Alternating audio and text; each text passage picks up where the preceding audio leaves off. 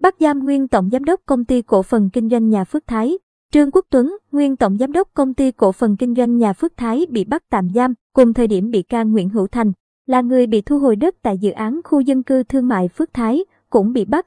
Ngày 4 tháng 3, cơ quan cảnh sát điều tra công an tỉnh Đồng Nai đã ra quyết định khởi tố bị can, thi hành lệnh bắt tạm giam đối với Trương Quốc Tuấn, nguyên tổng giám đốc công ty cổ phần kinh doanh nhà Phước Thái do liên quan đến sai phạm tại dự án khu dân cư thương mại Phước Thái, thành phố Biên Hòa. Bị can Trương Quốc Tuấn bị khởi tố, bắt tạm giam để điều tra về tội vi phạm quy định về bồi thường, hỗ trợ, tái định cư khi nhà nước thu hồi đất, quy định tại Điều 230 Bộ Luật Hình sự. Cùng ngày, Cơ quan Cảnh sát điều tra Công an Đồng Nai cũng đã thi hành lệnh bắt bị can để tạm giam và lệnh khám xét nơi ở, nơi làm việc đối với bị can Nguyễn Hữu Thành, là người bị thu hồi đất tại dự án khu dân cư thương mại Phước Thái. Theo Công an tỉnh Đồng Nai, kết quả điều tra ban đầu cho thấy, năm 2014, Trương Quốc Tuấn thành lập công ty cổ phần đầu tư và kinh doanh nhà Phước Thái và làm tổng giám đốc kiêm người đại diện theo pháp luật. Tuấn đã móc nối, thông đồng với một số cán bộ xã Tam Phước, nay là phường Tam Phước, Sở Tài nguyên và Môi trường Đồng Nai, Trung tâm Phát triển Quỹ đất tỉnh Đồng Nai chi nhánh thành phố Biên Hòa làm các thủ tục hợp thức hóa nguồn gốc khu đất từ đất công,